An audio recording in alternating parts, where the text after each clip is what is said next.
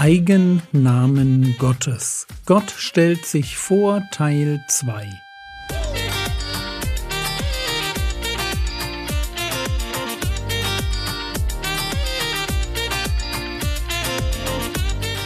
Theologie, die dich im Glauben wachsen lässt, nachfolge praktisch dein geistlicher Impuls für den Tag. Mein Name ist Jürgen Fischer und heute geht es um einen wissenden Gott. El Deot. Wer mich ein bisschen persönlich kennt, der weiß, dass ich einen Febel für das Auswendiglernen von Bibelversen und für intelligente Gebete habe. Für mich als Christ ist es in einer Zeit, in der, wie ich finde, gerade Anbetung banalisiert wird, es ist mir besonders wichtig, in meinem eigenen Leben Gott auf immer neue und anspruchsvolle Weise mit eigenen, ehrlich gemeinten und durchdachten Worten zu feiern. Wenn Gebet Reden mit Gott ist, dann ist Anbetung die Bewunderung Gottes mit ehrlich gemeinten Komplimenten. Und für alle, die bei dem Begriff Anbetung sofort und vielleicht ausschließlich an das Singen von Anbetungsliedern denken, ich sehe in der Bibel zwei Gebote. Erstens singt dem Herrn Lieder, vor allem neue, und zweitens betet Gott an und zwar mit Worten. Ich denke, wir sollten als Christen unbedingt beides tun und nicht eine Form der Wertschätzung gegen die andere ausspielen. Und weil ich an den Wert von Gebet glaube und weil ich keine Anbetungsfloskeln mag, habe ich mir die Frage gestellt, wie das gehen kann, dass ich Gott nicht einfach immer dasselbe sage. Und eine Idee, die mir kam, war die Beschäftigung mit den Namen Gottes. Gott stellt sich in der Bibel ja nicht einfach nur als Gott vor sondern es finden sich in der Bibel die unterschiedlichsten Eigennamen. Namen, die ihn charakterisieren und die sich auf total schöne Weise als Ausgangspunkt für die Anbetung eignen. Ausgangspunkt deshalb, weil ich mir erst über den Namen Gedanken mache, was er bedeutet, was er für mich bedeutet, wo ich Gott genau so schon erlebt habe, und während ich so über ihn nachdenke, ergibt sich die Anbetung von fast allein. Namen Gottes sind ein sehr guter Ausgangspunkt, um sich mit Gott zu beschäftigen und die eigene Anbetung zu bereichern. Und um euch diese These ein bisschen zu beweisen, geht es diese Woche um Eigennamen Gottes. Teil 2, weil es im April 2021 schon mal eine Podcast-Reihe zu diesem Thema mit anderen Gottesnamen gab. Heute also LDOT, der Gott des Wissens. So nennt ihn Hannah in ihrem Lobpreis in 1. Samuel 2.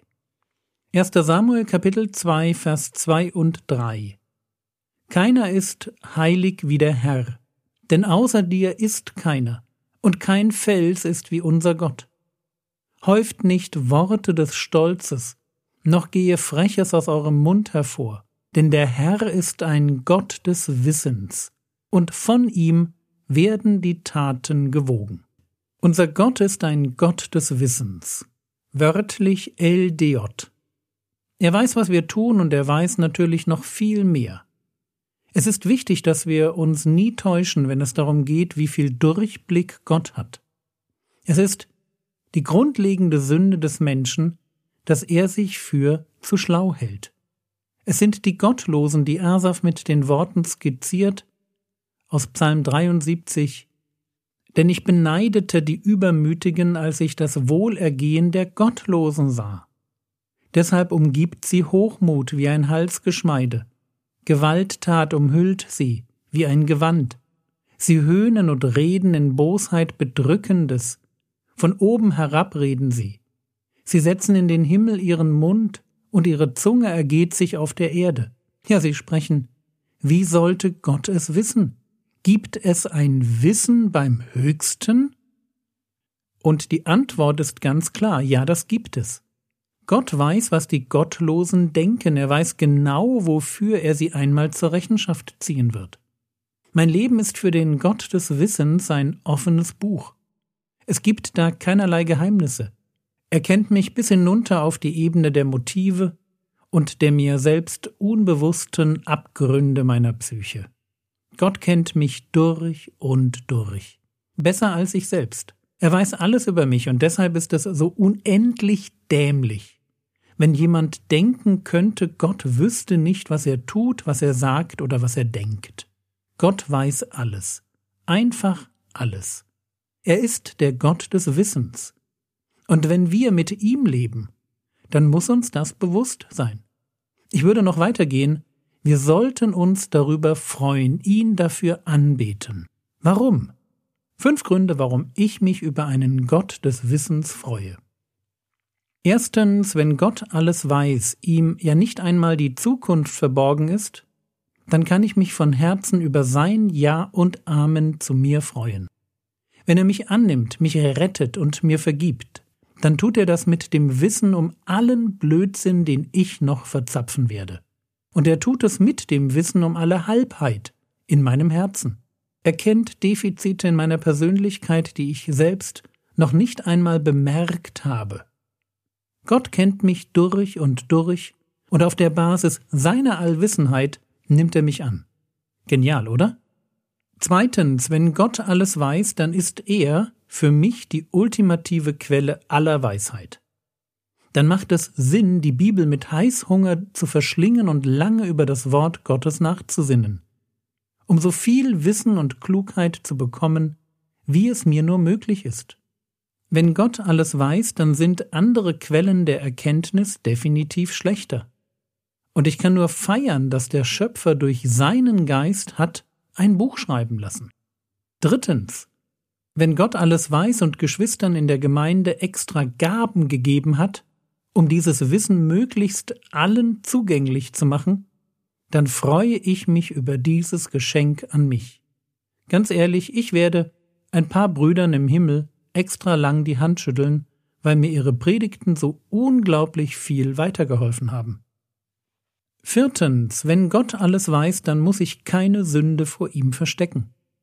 Das klingt vielleicht erst einmal nicht so prickelnd, aber wie oft schämen wir uns für das, was wir getan haben, zögern beim Bekennen und machen uns Sorgen, wie Gott mit uns umgehen könnte, wenn er erfährt, was wir getan haben. Und an der Stelle tut das Wissen um einen Gott, der alles weiß, einfach gut. Er weiß längst, was ich bekennen möchte.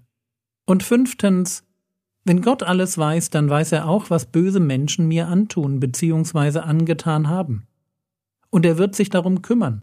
Wenn Gott spricht, mein ist die Rache, ich will vergelten, dann darf ich davon ausgehen, dass er nichts vergessen wird. Und weil Gott nichts vergisst, deshalb muss ich mich nicht rächen. So, das waren jetzt fünf Gründe, warum ich mich über einen Gott des Wissens freue. Und kannst du dir jetzt vorstellen, wie diese Gedanken fast automatisch in die Anbetung führen, beziehungsweise dein Gebet um Aspekte bereichern, die du wahrscheinlich noch nie gebetet hast? Und wie dir beim nächsten Gebet zu dem Gott des Wissens womöglich weitere Aspekte einfallen werden? Das ist für mich, was ich verstehe unter intelligente Anbetung und Gott verdient so viel davon, wie mir möglich ist.